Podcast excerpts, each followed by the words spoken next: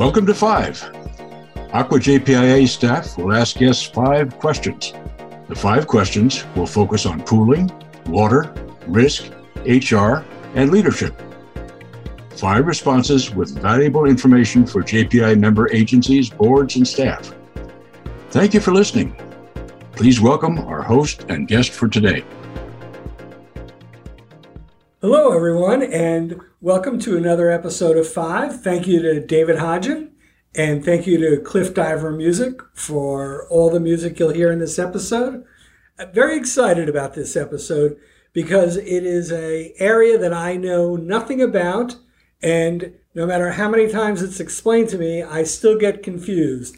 So it's great that we have someone who actually understands finances and Excel spreadsheets and is ready to help our members get the most out of uh, the financial statements and our billing practices and everything about the JPIA on the finance side. So I'm very, very pleased to introduce Dan Steele, our finance manager. Welcome, Dan.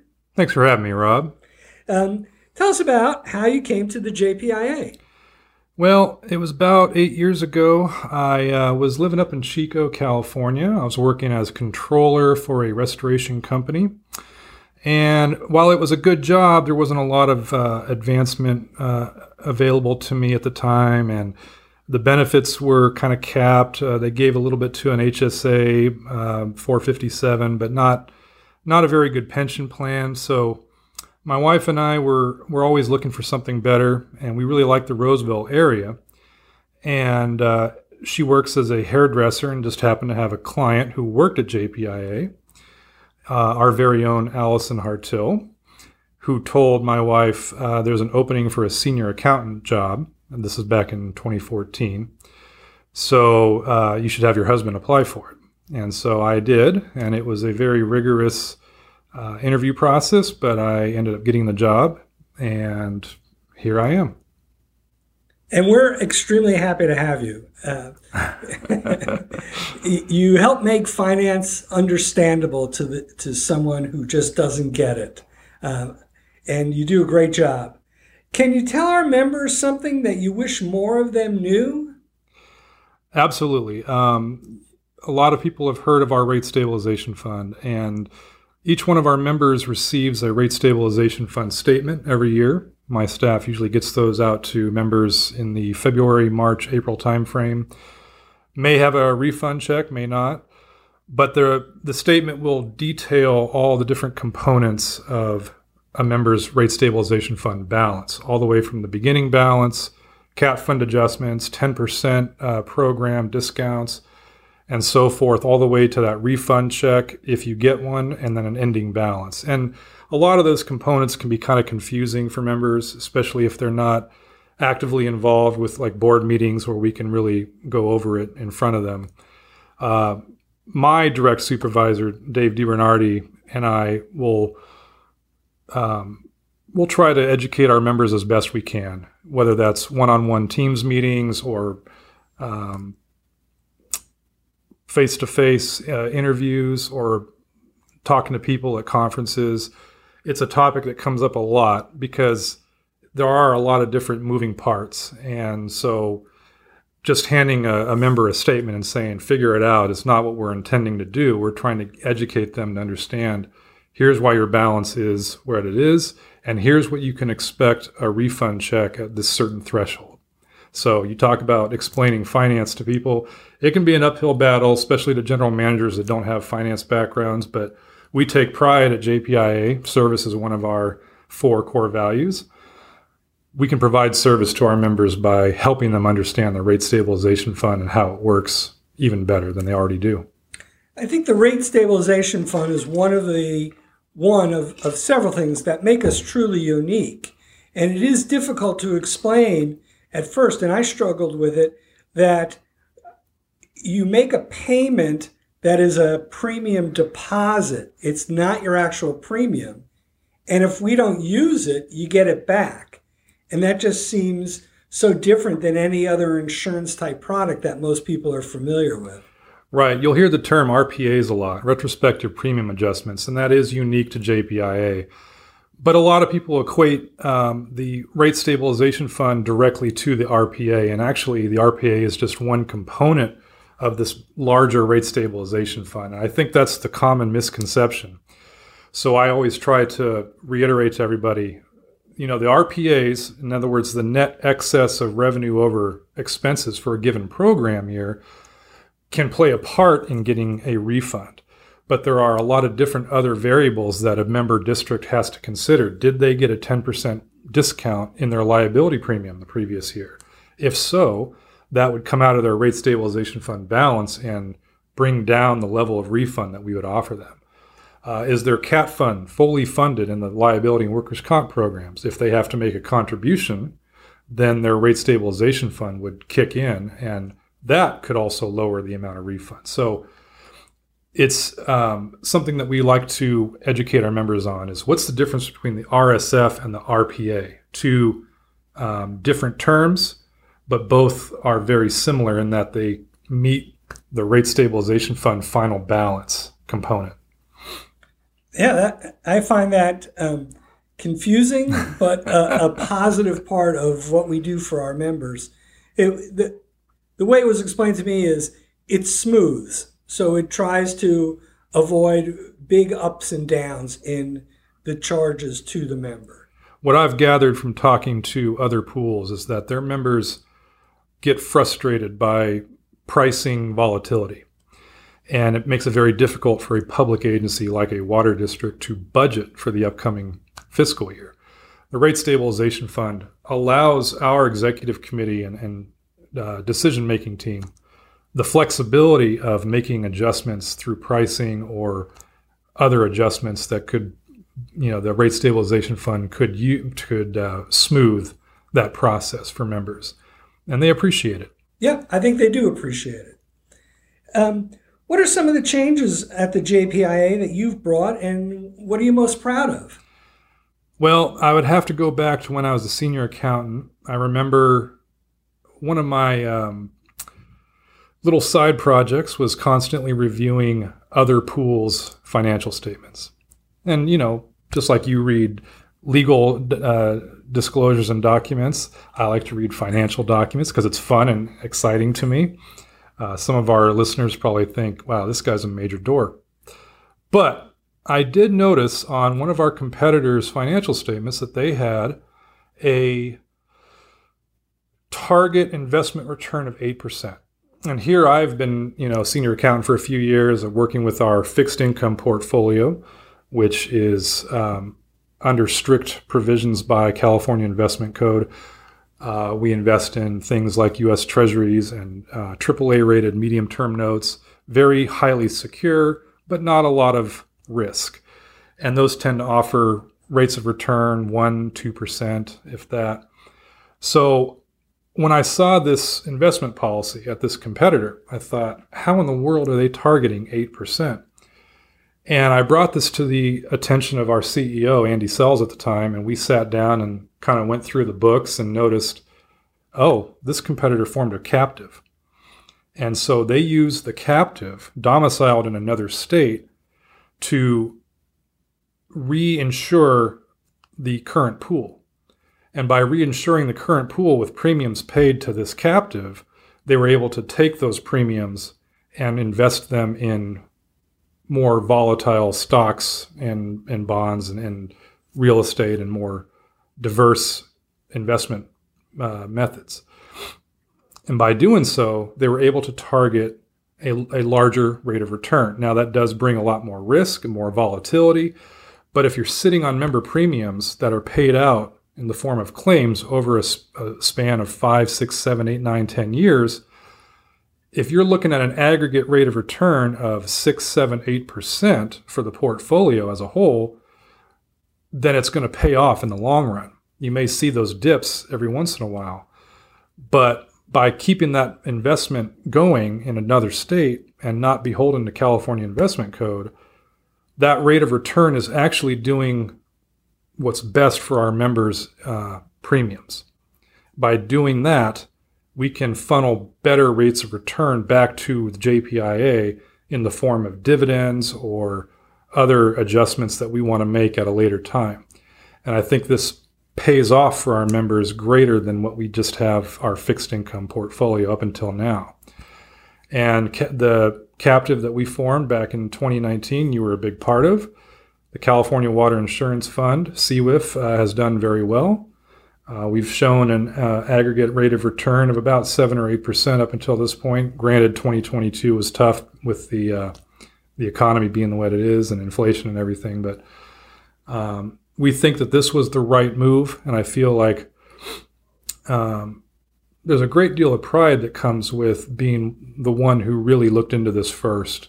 Now, it's possible that at some point somebody else might have brought it to our attention, and down the line we could have formed a captive. But I think um, by me being nosy and looking at other uh, financial reports, that kind of got the ball rolling quicker. So, yeah, I think the captive is one of the most significant changes in the last 25 years in our operations. And um, obviously, as your host, I would be recommending you listen to our entire episode discussing captives and what we can do. Uh, a little self promotion there.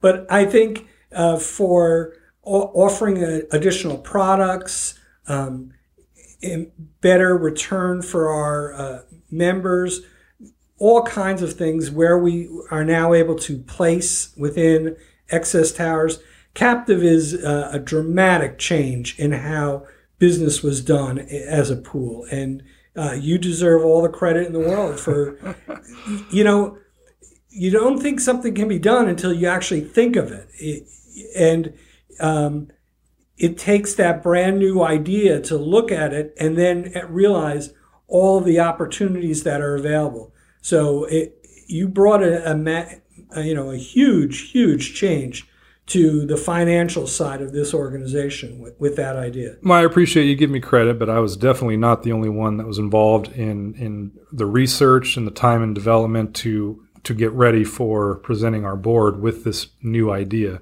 And obviously, um, it took a lot of convincing and a lot of numbers and preparation and reports and the legal side of things, you know, which which you get a lot of credit for. Um, it was a it was a team effort and I think JPI is a better agency to our members, a better insurer because of it, and it gives us a lot of flexibility down the down the road. It does. Whereas a fixed income portfolio, it's it's uh, it's pretty much a flatline budget item that you know not a lot of people paid attention to because it was it was kind of immaterial in the grand scheme of things. But this should give us a little bit more volatility. Yeah, I agree. Uh, it, it creates all kinds of new opportunities for us which is what we're looking for. And I can tell you that um, when I visited AGRIP, the Association of Governmental Risk Pools in St. Louis a few years ago, I was presenting on ratio analysis. A lot of those ratios um, measure the financial strength of your pool. And the common denominator is always the equity portion of your, your balance sheet, your statement of net position. For pools, that is um, your secured net position or um, reserve.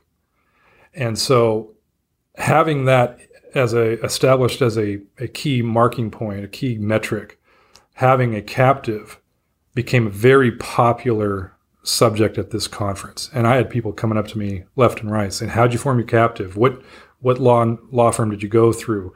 What um, what type of equity were you targeting?" Um, so there's a lot of pools out there, I would believe, that still haven't formed their captive and are very much interested.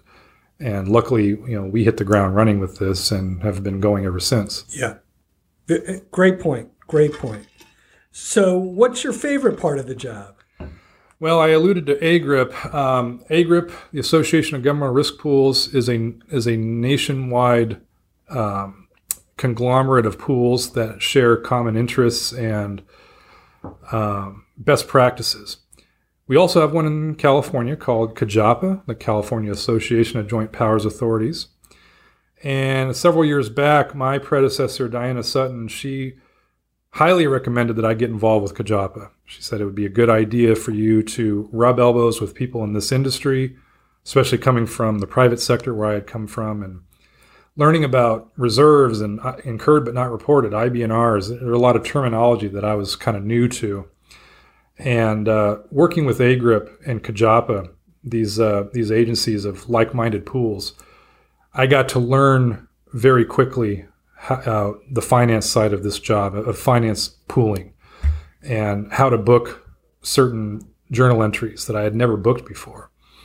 Um, CAJPA Finance Committee has been a rewarding uh, opportunity for me to share ideas and, and, and thoughts and goals with finance personnel from all of our different competitors and pools around California. And going to their conferences and learning about, you know, GASB changes, Governmental Accounting Standards Board requirements, uh, learning how to book things for captives. That's been a hot topic lately.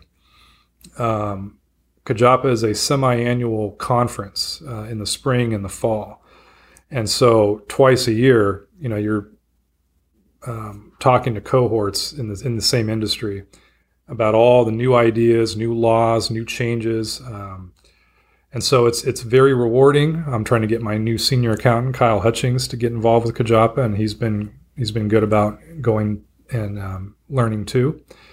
And I think uh, it's uh, it's a very rewarding experience to say that we bring a lot to the table, but we can also take things back to JPIA in the form of best practices and, and goals and, and achievements. Yeah, I, I think peer groups are great. I mean, you can learn so much from your peers, and you don't need to reinvent the wheel every time. If someone else is already doing it or gives you an idea that sparks an idea. And yeah, a strong proponent of, of working collaboratively with peers in your industry is great. Right. When uh, GASB 68 and 75 came out a few years ago, um, GASB required that pools report the net pension and net OPEB obligations. And to a lot of pools, ourselves included, this was brand spanking new um, methodology. And so we had to learn basically, you know, how to put this together, how to book this, how to report it on your annual reports, and seeing it in action in CAJPA. A lot of uh, actuary firms showed the member, the CAJPA members, this is what we recommend doing. And if you need this template, we can send it to you. So we were starting from a position of strength to book our GASB 68 and 75 entries, and it hadn't even been made, you know, requirement yet. And CAJPA did that for us. So that's a good example of how CAJPA can help members educate themselves um, real time without having to go to their their auditors or you know research themselves. Yeah, I agree. And and CAJPA, AGRIP are leaders and it's important to have you know leadership groups to um, spread information and develop it amongst the peers. I do want to ask you a little bit about leadership, actually, because um, you have a, a, healthy sized team here at the ACWA JPA. Um, I like to say uh, we don't know what we don't know. What's something that you didn't know about leading a team that you've learned in your position as finance manager? Well, at first, uh, I'll give you a little backdrop on my background. Um, I was a sergeant in the military during the Iraq War back in 2003. And so when I first ascended to a leadership position, I was told that I, I came across a little abrasive, a little little too firm, kind of like a drill sergeant talking to a private. Not not to that level of extreme, but I had to work on um, moving my leadership style to a more adaptive form for today's business world. And one of the interesting uh, things that we did here several years back was we had JPI employees take the DISC profile um, exam. And for those of you who are not uh, familiar with the DISC profile, it's a it's a behavioral model based off of uh, Dr. William Marston's um, theory on human behavior where you can categorize human personality traits in four quadrants, and they've got D, I, S, and C in clockwise order. And each letter represents a unique personality um, trait. And where you lie on that that spectrum can vary. You can be a smack dab in the middle of the D. D stands for dominance. You can be between D and I. I is uh, influence. You're very enthusiastic, optimistic. Most I's are extroverted. D's are uh, dominance. Uh, people who tend to be CEOs and folk are very goal oriented and very hard charging. You know, workaholics tend to be D's. Um, S steadiness. Those are people who are more reserved. They're they're they're the peacemakers. They try to you know we can't we all just get along type of mentality. And then there's the C, conscientiousness. And I am a hard C. C's are analytical. They're humble. They they don't need a lot of oversight. They just want their project and they want to go. Accountants make great C's. They don't want a lot of fluff. They just want to be told these are the goals. Here's your deadline. Now get to work and then leave that person alone. Don't stand over their cubicle. Don't stand in their doorway. C's are good with Excel. They're good with numbers. Um, so each one of these quadrants represents behavioral traits. And what I learned to answer your question is that it's good to know where your team lies on the disc profile because communication with a D is going to be very different than how you communicate with an I or an S or a C for that matter. Um, C's who communicate with other C's tend to have a hard time communicating with each other because they have they're they're very stubborn. And this is the way I do my Excel spreadsheets. I know you do your Excel spreadsheets a different way. Um, S, C's, and I's have a hard time communicating.